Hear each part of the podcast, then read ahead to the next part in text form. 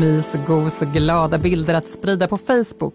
Ja, så ser vi gärna framför oss att det blir efter förlossningen då man ska få njuta av sin så efterlängtade egna lilla bebis. Men att vara nyförlöst får inte alltid med sig det här lyckoruset. För Charlotte präglades första tiden som mamma mest av tårar och Maria drabbades av en psykos efter att hon fött barn, fick mediciner och fick till sist tvångsvård på en psykiatrisk avdelning. I Gravidpodden från Preglife ska vi i det här avsnittet få höra deras berättelser och så ska vi prata om varför vi så ofta skäms och förnekar att vi mår dåligt när det handlar om nedstämdhet och depression. Jag som leder podden heter Anna-Karin Andersson och tryggt vid min sida sitter Åsa Holstein, den glada och pålästa barnmorskan som inte bara kan förlösa bebisar utan även är verksamhetschef på Babygruppen. Hej på dig Åsa! Hej Anna-Karin! Den här första BB-tiden vill man gärna förknippa med glädje som sagt, men så blir det inte alltid. Vad är det som gör att vi känslomässigt kan reagera så olika efter en förlossning? Vad är det som påverkar oss? Otroligt många faktorer. Um, hur man har mått tidigare i livet, om man har varit deprimerad tidigare i livet, om man har varit deprimerad under graviditeten, uh, om man har haft en svår, jobbig förlossning. Det kan påverka oss vad vi har för relation till vår partner, vad vi har för socialt stöd. Och sen så blir vi ju väldigt påverkade av den här hormonella förändringen som sker efter vi har varit gravida och fött. Och den, eh, för de flesta, enorma sömnbristen. Mm. Men lite sannolikhetslära här då. Vad, vad, säger forskning och statistik? Hur troligt är det att jag blir glad efter förlossningen och hur stor risk är det att jag får någon typ av nedstämdhetssymptom? Mm, det är faktiskt troligare att du blir glad efter förlossningen än att du blir nedstämd. Nio av tio brukar man säga blir glada. Ungefär 10 procent, om vi vänder på det, mm. eh, blir nedstämda efter förlossningen. Och det är både kvinnan och partnern som kan bli nedstämda efter förlossningen. Så det är inte bara kvinnan som har fött, utan även partnern. Mm. Eh, Charlotte Zacka, du hör till den här lilla deppiga andelen, eh, tyvärr. ja, det gör det. Ja, välkommen till Gravidpodden. Tack. Vad hade du för bild av hur det skulle vara eh, den här första tiden med bebis? Det var ju som du sa, det här Facebook-bilderna och det skulle vara lattepromenad och det här är fem år sedan så då var det mycket, lattepromenad var rätt hippt då, nu kanske det är lite mer B. Men då tyckte jag nog att det, var, skulle, det skulle vara på ett visst sätt och det skulle vara lyckligt och jag skulle vara väldigt glad framför allt. Mm. Um, och min son var precis som jag föreställde mig, väldigt sådär harmonisk och lugn, men jag var ett vrak. Mm. Mm. För så blev det inte. Det blev inte den här lattehållaren i, i, i vagnen till att börja med i alla fall.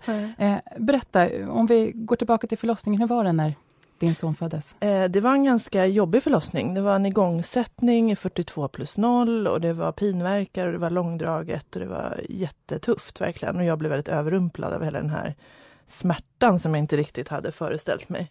Um, så att det var, det var en, en jättetuff start uh, och sen efteråt fick jag opereras för jag sprack så pass mycket. Uh, och då fick min son och min sambo då uh, åka till BB några trappor upp och så fick jag åka till operation. Och jag tror att det är där någonstans det började, att jag saknade och ville och så här skulle det inte bli och nu skulle vi fika med vår flagga och macka och hela det där. Mm. Och så blev det inte så. Det blev fel? Liksom. Ja, precis. Mm.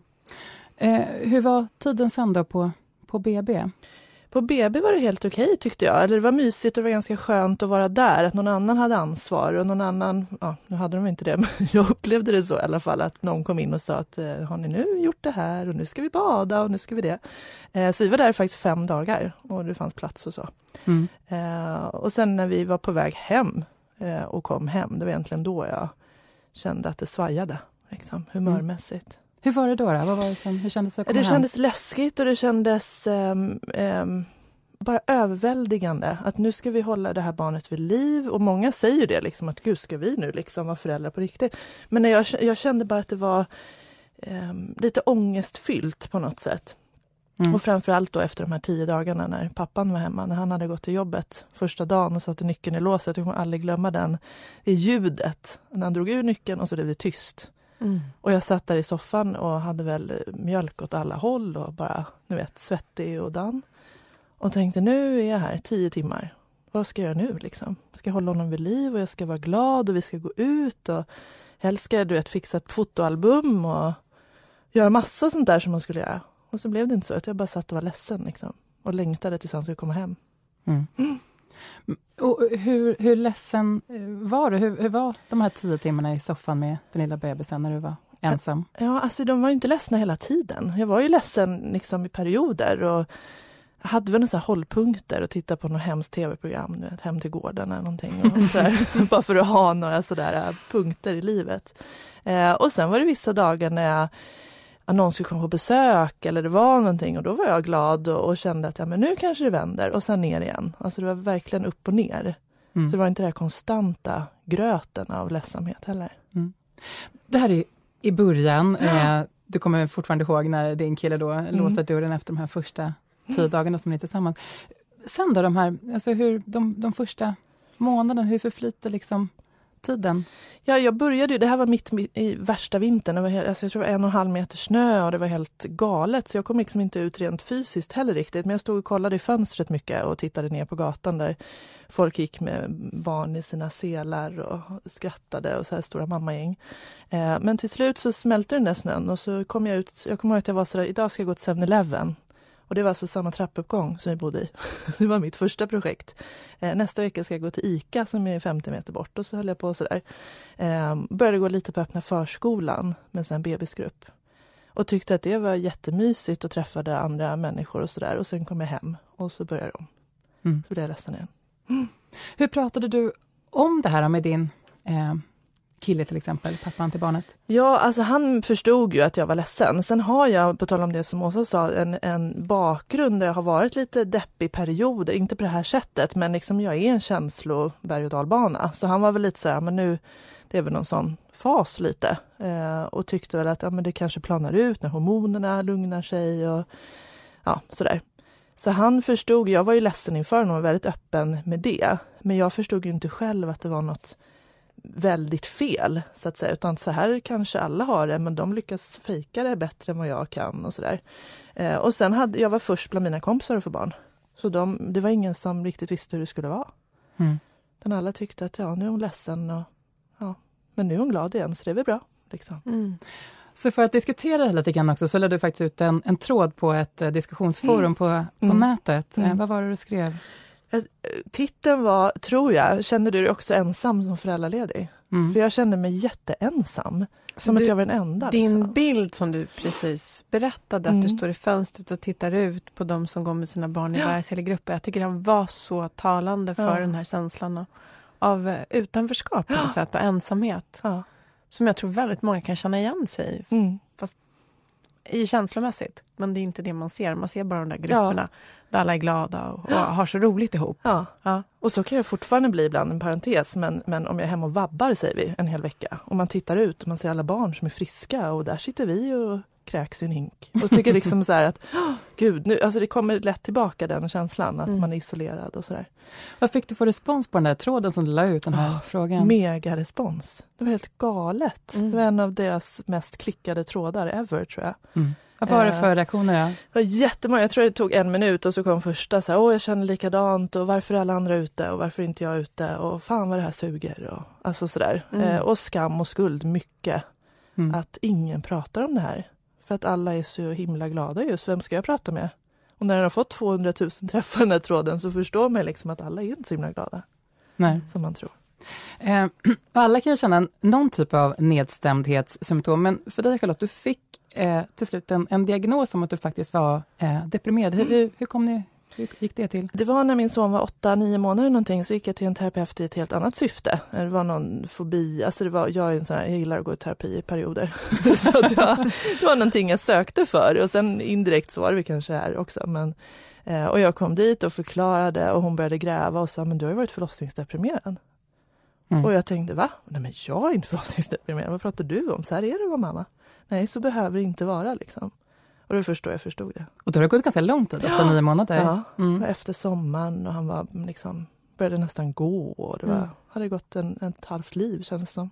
Vad hände då, då efter att du hade fått det beskedet? Då fick jag samtalsterapi med den här personen och började reda ut liksom och nysta lite och, och framförallt jobbade mycket med acceptans, att så här var det för mig och eh, ja, bara jobba med mig själv och meditation och mindfulness och sånt som jag gillar jättemycket. Mm. Och det hjälpte liksom. Och sen inbillar jag mig någonstans också, utan att veta, att hormonnivåerna då planade ut och livet blev lite lättare allmänt sådär. Mm.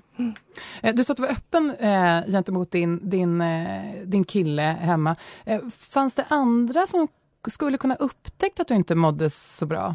Eller hur, hur kunde... Ja, min mamma har ju, har ju känt mycket skuld efteråt för att hon inte såg någonting sådär som mammor gör. Att hur fasen kunde jag missa det här? Och du mådde dåligt och vad var jag liksom? Och nu bor hon 60 mil bort så hon var inte dagligen där men jag var nog väldigt bra på att eh, helt omedvetet fejka att men, allting är bra och nej men ja, idag är jag lite ledsen men imorgon är en ny dag. Du vet, sådär. Um, så att hon, hon har känt att det har varit jättejobbigt efteråt och jag har mm. verkligen förklarat att det var ingen, ingen som svek mig upplevde jag. Uh, men de har ju såklart tyckt att det var jättejobbigt, mina närmaste.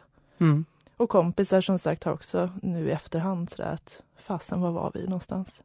Men jag tänker att det också är det här att vi är så upptagna med att behålla fasaden utåt också. Att det är så viktigt att vara glad när man ja. har fått barn för det är det som mm. det, det, är det man ska vara. Det förväntas mm. av oss och också så likställer vi det på något sätt med att vara den här goda moden eller goda mm. föräldern. Precis. Och någonstans ibland så undrar jag att man kanske det finns någon rädsla också för att om man säger att man mår dåligt att man kanske inte är lämpad att vara förälder. Liksom, ja. Alltså kanske, det här är inte men kanske man till och med tänker sig att det kanske är någon som tar ens barn ifrån ja. mig. Mm. Sådana irrationella ja. tankar mm. kring det här med att inte vara mm. glad. Så jag mm. tror att man väldigt många jobbar hårt för att hålla upp fasaden så det är inte heller alltid lätt att se mm. Runt omkring. Kanske. Du nickar instämmande mm, Charlotte? Ja, hela tiden. Mm. känner, men det är samma sak egentligen med graviditet och sånt, att alla är sådär, men nu var tacksam. Tänk hur många som inte kan få barn i världen. Ja, men de är inte jag och jag är inte dem. Alltså det blir väldigt det är så mycket press på hur vi bör förhålla oss till saker och hur vi ska må. Um, och det märkte jag inte minst då när jag började prata om det, inte bara på nätet men även med ja, öppna förskolor och sådär. För till slut blev jag så här, nu, nu jäklar, nu ska jag berätta. Uh, och i föräldragrupper och sådär. Och vissa tittade på mig som jag var helt dum i huvudet och tänkte gud stackars människa. Och andra bara så här nickade och bara, ah, nej men gud så är det ju. Mm. Och då helt plötsligt fattar man ju. Mm. Varför pratar vi inte mer om det? Och nu är du gravid igen, mm. Charlotte. Grattis! Tack! Mm. Men med tanke på det som du har varit med om eh, med din, din, din, första barn och den första tiden, hur, hur, tänker du nu kring en ny förlossning och den tid som väntar? Alltså, det? det är klart att jag är orolig lite för att ska det bli så här varje gång, eller varje gång, den här gången också. Eh, och har väl en, ett eh, ja, men litet orosmål någonstans på himlen. Sådär. Men samtidigt har jag nu förstått att dels var det inte mitt fel att det blev så här. Det var liksom ingenting jag gjorde fel utan det råkade vara så för mig. Eh, och sen har jag förberett mig på ett helt annat sätt rent psykiskt. Mycket mental förberedelse och avslappning och sådär. Eh, och har ju även pratat med mina då nära om det. Att vad gör vi om det händer igen och om ni upptäcker att jag gråter dygnet runt, inte bara de här första tre, fyra dagarna utan mm efter två, tre månader, vad gör vi då? Och liksom bollat lite bara. Mm. Och så, jag vänder mig nu till dig. Eh, för Charlotte eh, här drabbades ju av en förlossningsdepression.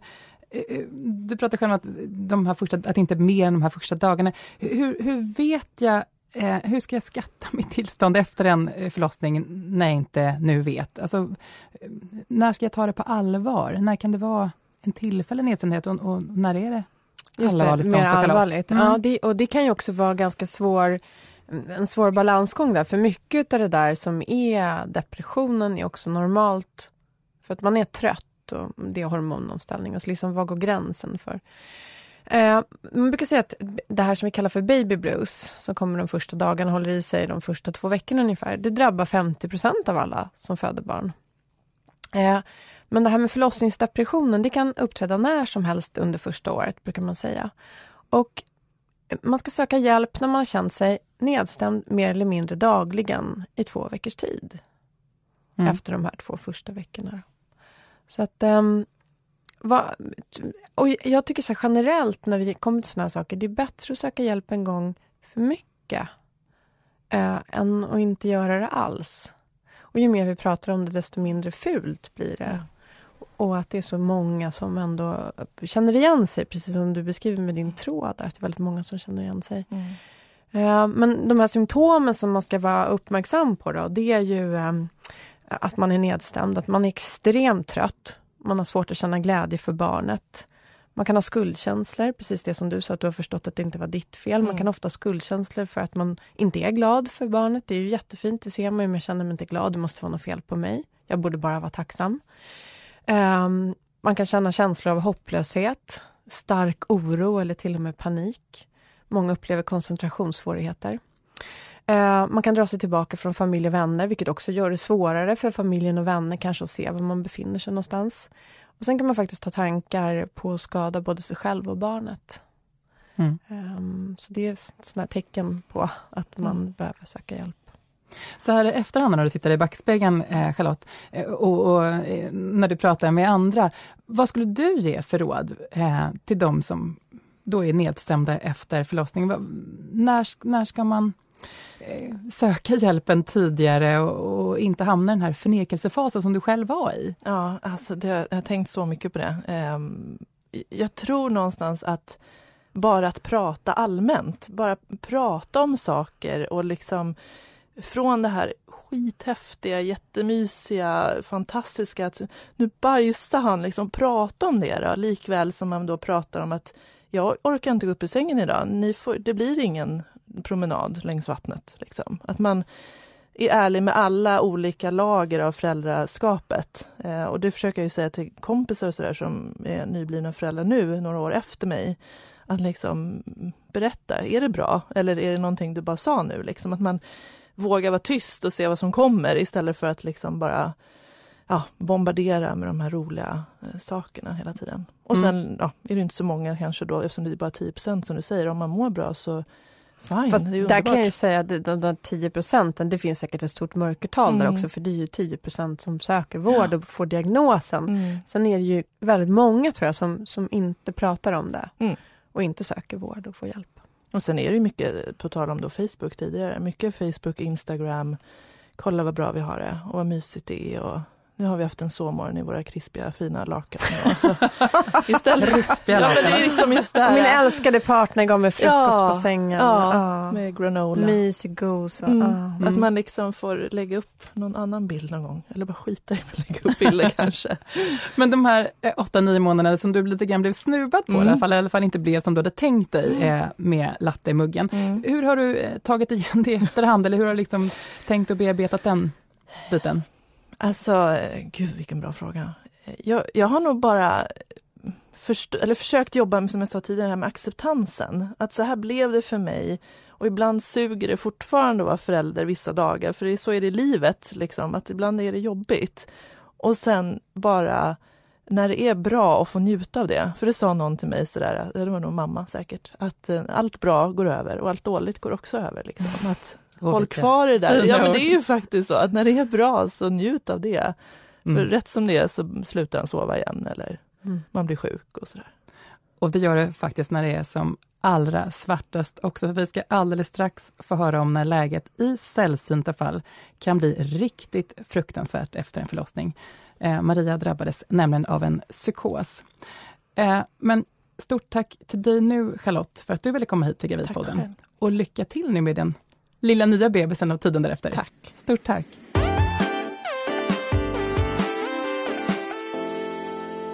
Välkommen till Gravidpodden säger jag nu till dig Maria. Välkommen. Tack. Du har tre barn och med de två första så funkade första tiden fint. Men när ditt tredje barn, din son Fabian, föddes så blev det faktiskt ett, helvete. Berätta, eh, vad var det som hände? Ja, mitt tredje barn fick jag eh, när jag fyllde 40 och bara det var ju relativt ångestladdat när man vet att det finns risker med att vara äldre föderska och också de här tankarna kring att eh, jag har två friska barn sedan tidigare och två helt normala graviditeter och efterförlopp där allt har varit liksom som det ska, som man förväntar sig att det ska.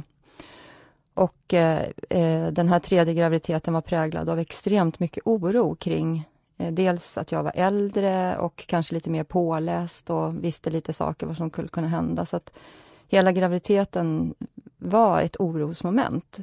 Och också en viss ambivalens för att eh, skaffa ett tredje barn där jag kanske kände att jag var lite klar med barn, men jag hade en ny relation och kärlek till barn. Och, eh, det var inte så att jag inte ville ha Fabian, men det fanns ändå en viss ambivalens. Så att det var mycket tankar under graviditeten som naturligtvis präglade hela förloppet. Men Fabian var efterlängtad och ett önskat barn. Förlossningen var egentligen inte någonting speciellt med det. Var, den var inte traumatisk på något sätt. Däremot så var den annorlunda jämfört med de tidigare. Det började inte alls som det hade gjort med de andra, vilket också var en ny känsla och det var ett ganska långdraget förlopp. Men när han väl bestämde sig för att komma så kom han som en kanonkula. Och, eh, allt var väldigt liksom, häftigt. Men det som sen skedde, det var att eh, Eh, under BB-tiden så var det väldigt, väldigt svårt att amma Fabian. Han, vi fick inte riktigt till det och det blev ett, ett oros och stressmoment för mig. Eh, och det här fortsatte sig. Jag var ju treföderska, jag hade två barn sedan tidigare. Det förväntades att jag skulle gå hem tidigt, vilket jag också gjorde. Märkte du det bland de andra ja, på BB, då, personalen ja, där? Ja, ja, vi gick ju hem efter ja, 12 timmar. Vi, nu föddes ju han sent på kvällen och sen bodde vi det där första dygnet. Men sen eh, promenerade vi ju hem på eftermiddagen efter. Med mm. facit i hand så kanske vi skulle ha stannat kvar lite tidigare eller längre. Men, men så var det i alla fall. Och vi kom hem och det här amningsproblematiken fortsatte. Det var ett enormt orosmoment varje gång jag skulle mata Fabian och jag blev stressad över att han inte åt och han gick ner i vikt. Och vi var på amningsmottagning och fick hjälp utav eh, duktiga amningsbarnmorskor, men det fungerade inte riktigt. Um, och sen började jag långsamt oroa mig för att nu fick jag det där tredje friska barnet. Uh, ska det verkligen vara så här lyckligt? Tänk att det var han, för bra? Lite. Det var lite för bra. Tänk om han dör. Och då började jag bli orolig för det här med plötslig spädbarnsdöd och fick eh, svårare och svårare att sova. Och också det här momentet med att han inte åt. Han skrek oerhört mycket. Han var jätteotillfredsställd. Det var helt absurt. Min man var ute och gick på nätterna med honom och lyssnade på Sagan om ringen för att jag skulle få sova. Så gick han ut i kall varje vinter med honom i vagnen och han bara fortsatte att skrika där vi naturligtvis borde förstått att han var ju skithungrig. Mm. Och jag låg hemma i någon slags tro att jag skulle kunna koppla av. det här eskalerade eh, med att det började egentligen med att jag fick en bröstböld och blev inlagd på en gynekologisk avdelning på ett sjukhus där man då behandlade mig för det här, vilket man normalt inte lägger in mammor för. Men eh, de kände väl att det var någonting som var, jag började bli mer och mer nedstämd. Att det var någonting annat egentligen ja, än bara Ja, mycket oro och lite, liksom lite sjuklig oro kring saker och ting som inte... Och nu, nu pratar vi i tid kanske, att Fabian var en och en halv månad eller något sånt där hade jag ändå hållit på och försökt att traggla och fått hjälp på barnavårdscentralen. Och på barnavårdscentralen hade de också märkt att jag började bli lite nedstämd. Och jag pratade mycket om svårigheterna att sova och koppla av och så. Och där började de initiera att jag kanske var deprimerad men eh, eh, det fanns inte riktigt i min värld. Hur reagerade du på det då? Nej, men jag blev nästan lite provocerad därför att jag var ju en duktig och vältalig och välutbildad kvinna. Sådana som jag blir inte deprimerade. Och Visst var jag lite nedstämd, men det går över. Liksom. Jag var ju en stark tjej. Så. Det var din egen bild Ja, det var av absolut min egna bild. Och, och ja. Jag kunde väl liksom lite förstå vad de menade, men det var, inte all, det var ingenting de behövde oroa sig för. Men sen på den här gynekologiska vårdavdelningen så var det en sjuksköterska som var extremt uppmärksam och märkte att nej, det är någonting som är lite knasigt här. Och då var det också någon rådig barnmorska som sa till min man att eh, herregud, varför ger ni honom inte ersättning? Och så drog de i Fabian en, en hel flaska ersättning och sen sov han väl typ 18 timmar i sträck. så det, blev, det fick vi ju ett kvitto på att det var mm. liksom hungern som mm. hade utlöst den här skriken. Men det räckte inte för att jag skulle bli trygg, utan jag hade redan liksom börjat åka in i den här spiralen av nedstämdhet.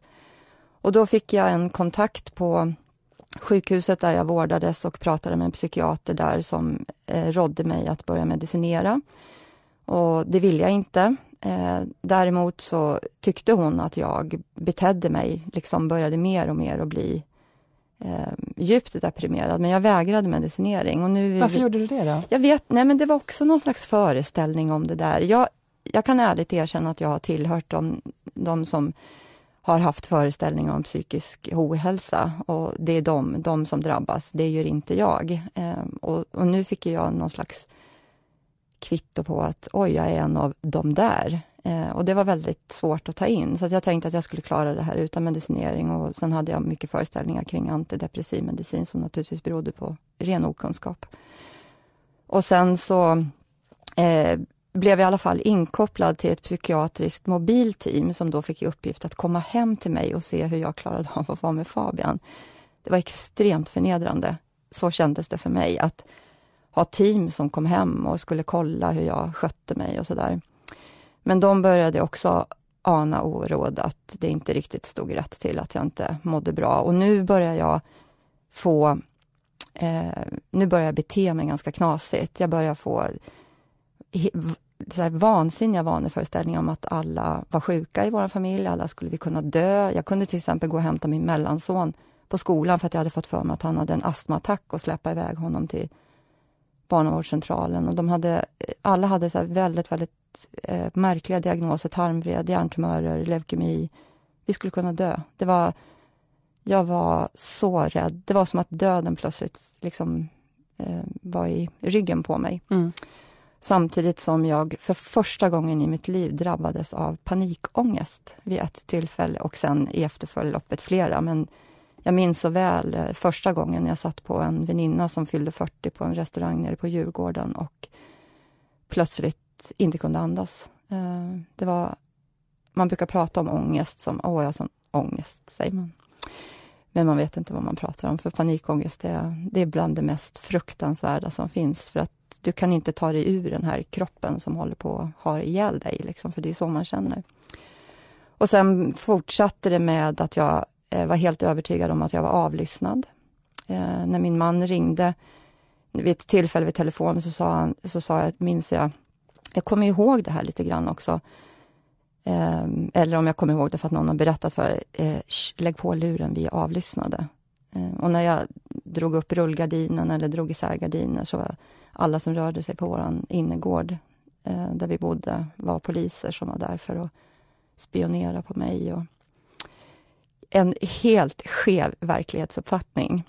Och då bestämde man i alla fall att jag absolut skulle börja medicinera, vilket jag också gjorde.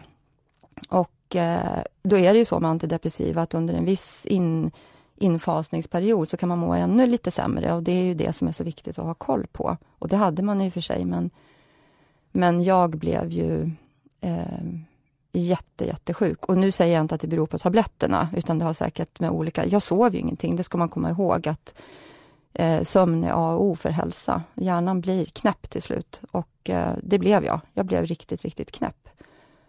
Och min man hade varit iväg för att skriva en tenta vid ett tillfälle och åkt eh, hemifrån och tyckte ändå att det kändes okej okay att lämna mig och Fabian i, trots att jag var den här deprimerade och nedstämda och icke välfungerande kvinnan med koncentrationssvårigheter och eh, agit, väldigt, väldigt agiterad och lättretlig och också den här skeva verklighetsförankringen och ångestdämpande medicinering och antidepressiv medicinering. Så han lämnar mig på morgonen och sen kommer han tillbaks ett antal timmar senare efter att ha skrivit en tenta och då står jag i exakt samma position som han lämnade mig. Jag har inte klätt på mig, jag står med Fabian i famnen i våran hall. Och han eh, förstår att det är någonting som är riktigt, riktigt knasigt och försöker att prata med mig och, och jag, jag, kop jag kopplar överhuvudtaget inte informationen, den går inte in. Han ställer mig i duschen och säger att jag ska duscha, jag förstår inte hur jag ska sätta på kranen. Och då blev jag akut inlagd på en psykiatrisk eh, slutenvårdsavdelning. Um, det var också väldigt, väldigt förnedrande. Jag tyckte att min man hade svikit mig som hade tagit in mig på ett jävla dårhus, som jag uttryckte det. Uh, och jag minns... Jag min, det är också väldigt märkligt.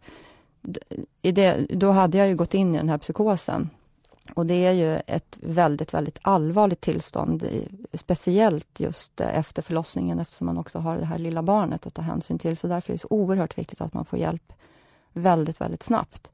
Men man åker liksom lite in och ut i psykosen, så emellanåt så kan man vara helt adekvat fast med en fortfarande jätte, jätteskev verklighetsbild.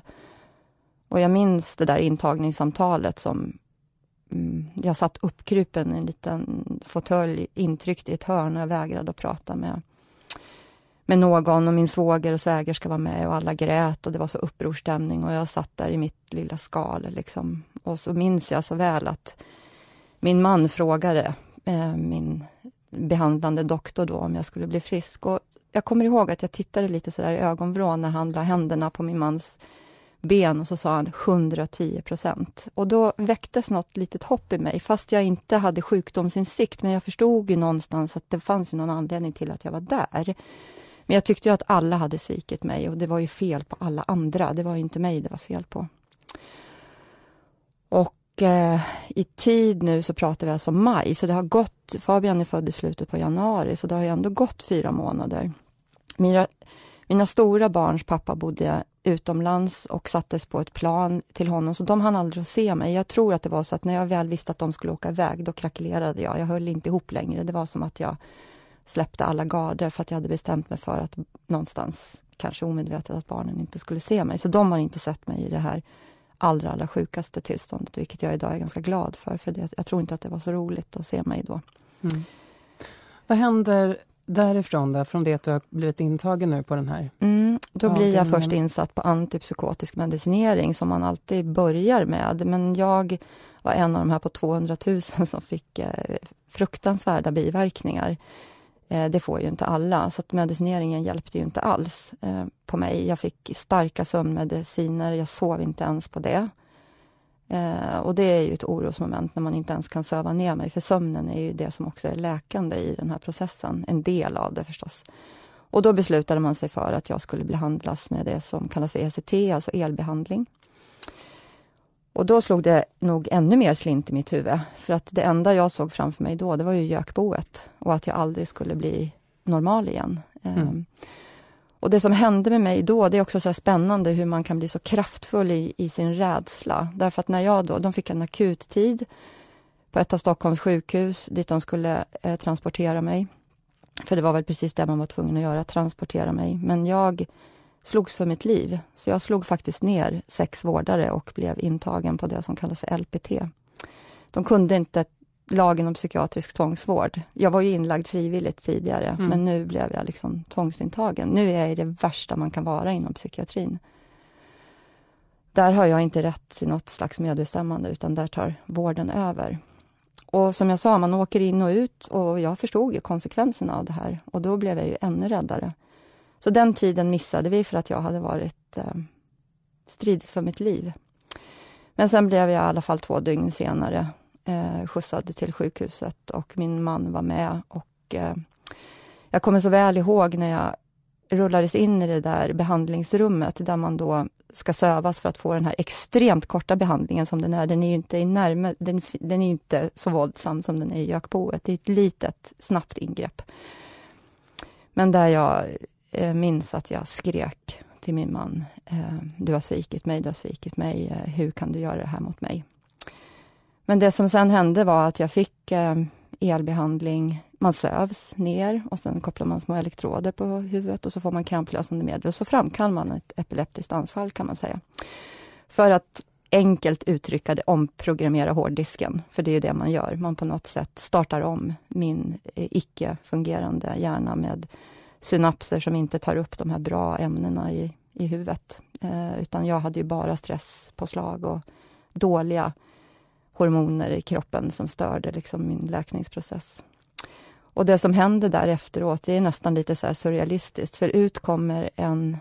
Om jag las in på den där britsen som ett skal, så kom jag ut helt välfylld och för första gången på fyra månader skrattade jag och ville äta. Nu blev inte jag ögonblickligen behandlad av den här första förstås, för att man behöver fortsätta med underhållsbehandling. Men eh, jag hade inte suttit här idag om jag inte hade fått den här behandlingen. Jag är så otroligt tacksam över att jag fick relativt snabb hjälp när jag väl blev inlagd. Och fantastisk eh, uppföljning och vård. Och eh, vårdades på sjukhuset i tre veckor och fick successivt då dagpermission och sen dygnspermission. Sen skrevs jag ut och sen fick jag något litet återfall runt midsommar och då var man tvungen att lägga in mig för en sån här underhållsbehandling. Men säg att jag totalt fick sex behandlingar, det var väl tanken var att jag skulle ha 14 eller någonting, så att jag reagerade ju väldigt bra på det. Och sen eh, kom jag hem och eh, livet skulle börja igen. Och då fick jag väldigt bra hjälp med ett nätverk med spädbarnsverksamhet där man får träffa mammor som har varit med om samma sak. Man går tre dagar i veckan och pratar med psykologer tillsammans med sina barn flera timmar filmas i anknytningsprocess och sådär. Men det var ingen som tog hand om min man, till exempel. Det är också lite spännande i hela historien. Men jag fortsatte att äta antidepressiva. Och det som hände med mig då, det var ju att jag kom ju till någon slags här normalläge. Jag hade inga toppar, inga dalar. Det var som att jag var helt avstängd. Jag fungerade, jag gjorde allt jag skulle göra. Men på ett väldigt avtrubbat eh, sätt. Och då var det bestämt att jag skulle äta i två år, hade man sagt. Um, och nu är vi inne i jul, juni, juli någonstans. Och uh, sen är det 2004 och det är tsunamin, 26 december. Det minns vi alla. Och då vet jag att vi har goda vänner som är precis på den platsen där tsunamin drog in. Och uh, jag sitter på, tittar på TV och ser att det här händer. Och det händer ingenting i mig. Jag känner ingenting. Och då tänkte jag bara, det här är inte jag. Och så tittade jag på min man och så sa jag, jag kan inte ens gråta. Och då började vi, um, det var väl lite knasigt ska man väl inte rekommendera, men vi gjorde ett uttrappningsschema i alla fall. Och, och fyra veckor senare var jag helt tablettfri och det är elva år sedan idag och jag har mått toppen sedan dess. Men uh, det är, det är nog det mest fruktansvärda jag har varit med om. Det är en mm. riktigt, riktigt otäck eh, situation att vara i. Mm. Mm. Och dramatiskt att höra dig berätta. Stort tack Maria för att du ville komma hit till Gravidpodden och dela med dig av din historia.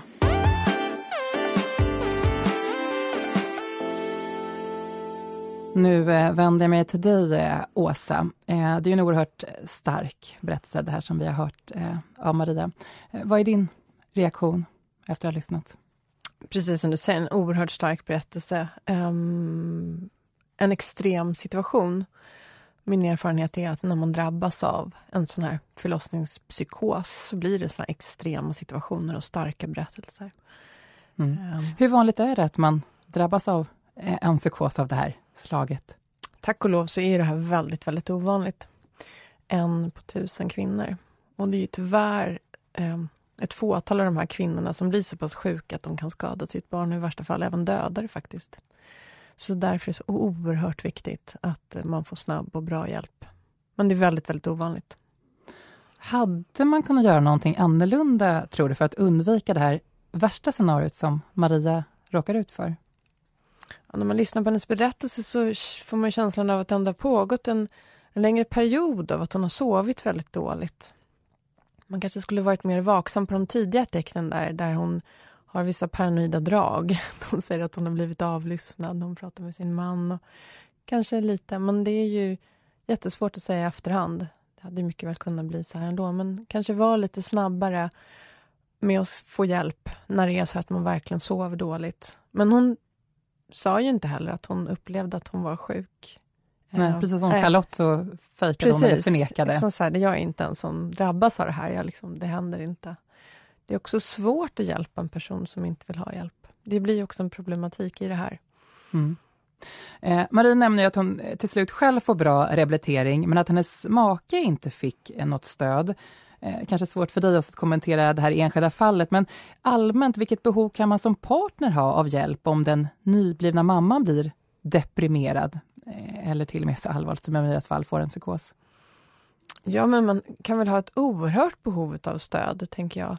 Både i form av samtal, och det kan ju vara med nära vänner eller professionell samtalsterapi. Eh, mycket praktisk hjälp tror jag man behöver. Mm, för man blir ganska ensam att ta hand om barnet och kanske mm, de här löpande sakerna man måste hålla på med hemma, laga mat och städa och sådär, handla. Mm, så praktisk hjälp. Har man förmånen att ha ett, ha ett bra nätverk socialt runt omkring sig så behöver man ju aktivera det eh, och kanske faktiskt be om hjälp, vilket inte alltid är så lätt för oss. Men få så mycket hjälp som man bara kan, tror jag man behöver. Även som partner. Och vad vänder man sig eh, som nybliven mamma eller som partner eller kompis runt omkring om man märker att, att det inte är som, som det ska? Mm. Det finns ju väldigt mycket bra information på 1177 sajt på nätet eller så ringer man till eh, sjukvårdsrådgivningen och prata med dem. Eh, BVC går man ju till ganska ofta i början med det nyfödda barnet. Man kan prata med sjuksköterskan där. Man kan ta kontakt med sjuksköterskan på mödravårdscentralen där man gick när man var gravid. Eller prata med sin läkare på vårdcentralen. Och blir det akut, då måste man ju också söka akut. Um, och då är det antingen på akutmottagning eller på en psykiatrisk akutmottagning som man vänder sig till. Och du sa inledningsvis att hellre söka en gång för mycket än en gång för lite. Ja, jag tycker det. Hellre söka hjälp en gång för mycket än att söka hjälp för sent, absolut. Mm. Och så det här var ett tungt eh, avsnitt.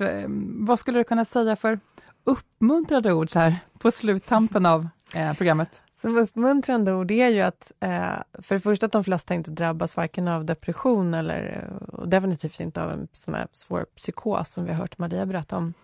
Men om man nu blir drabbad både av psykos och en eh, depression så blir de flesta helt återställda sex månader efter de har insjuknat. Mm. Och med det så avslutar vi eh, Gravidpodden för den här gången. Tack Åsa Holstein. Tack Anna-Karin. Andersson i efternamnet. Eh, och det återstår bara för mig att säga att det här avsnittet av Gravidpodden från Preglife görs av produktionsbolaget Munk. Tack och hej!